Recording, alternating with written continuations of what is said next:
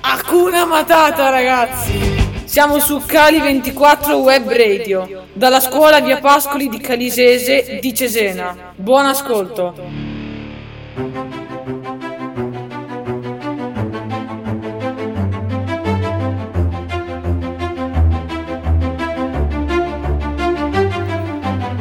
A tutti ragazzi, benvenuti su Cali24 Web Radio. Io sono Martina e oggi parlerò di Giovanni Battista Pergolesi.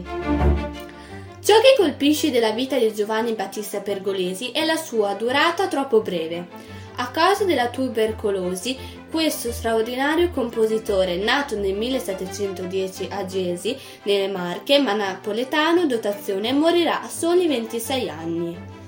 Per la gioia di tutti gli uomini che amano la musica, ha fatto in tempo comporre opere di squisita bellezza, sia di genere sacro sia profano. È un ragazzo prodigioso, il padre, resosi conto della sua qualità, lo invia a Napoli per proseguire gli studi musicali che aveva già iniziato Gesi, sotto l'attenta guida di esperti maestri.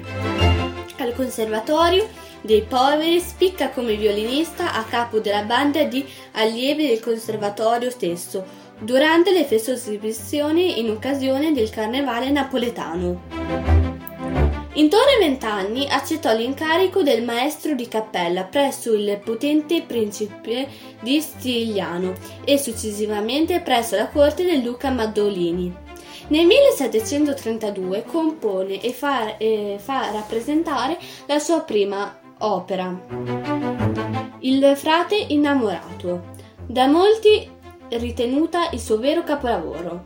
Riesce però a diventare famoso solo con l'opera successiva, La serva padrona del 1733, che viene ancora oggi eseguita in tutti i teatri del mondo, che ha consegnato il suo nome a una fama immortale. Pergolesi muore a Pozzuoli nel 1736.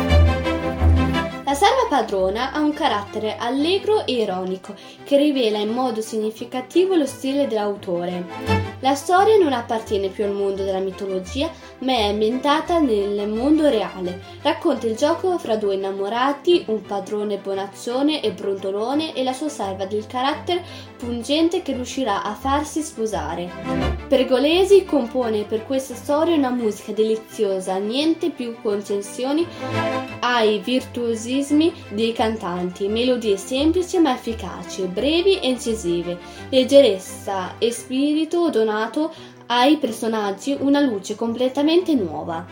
Il pubblico adora questo stile, ne, ne sentiva il bisogno. È l'opera buffa per l'eccellenza. Presentata a Parigi, la serva padrona fa scoppiare una profonda e utilissima discussione sul valore dello stile italiano e di quello francese, discussione che porterà alla nascita dell'opéra comique francese. Pergolesi dimostra di avere talento anche nella musica sacra, il cui genere compone lo Stabat Mater, momento musicale che ha per tema il dolore di Maria alla morte di suo figlio Gesù ammirato al punto di spingere editori senza scrupoli a pubblicare opere di altri autori con il nome Pergolesi, è considerato uno dei più importanti rappresentanti delle celebri scuole napoletana. Questo è tutto da Martina da Cali24 Web Radio.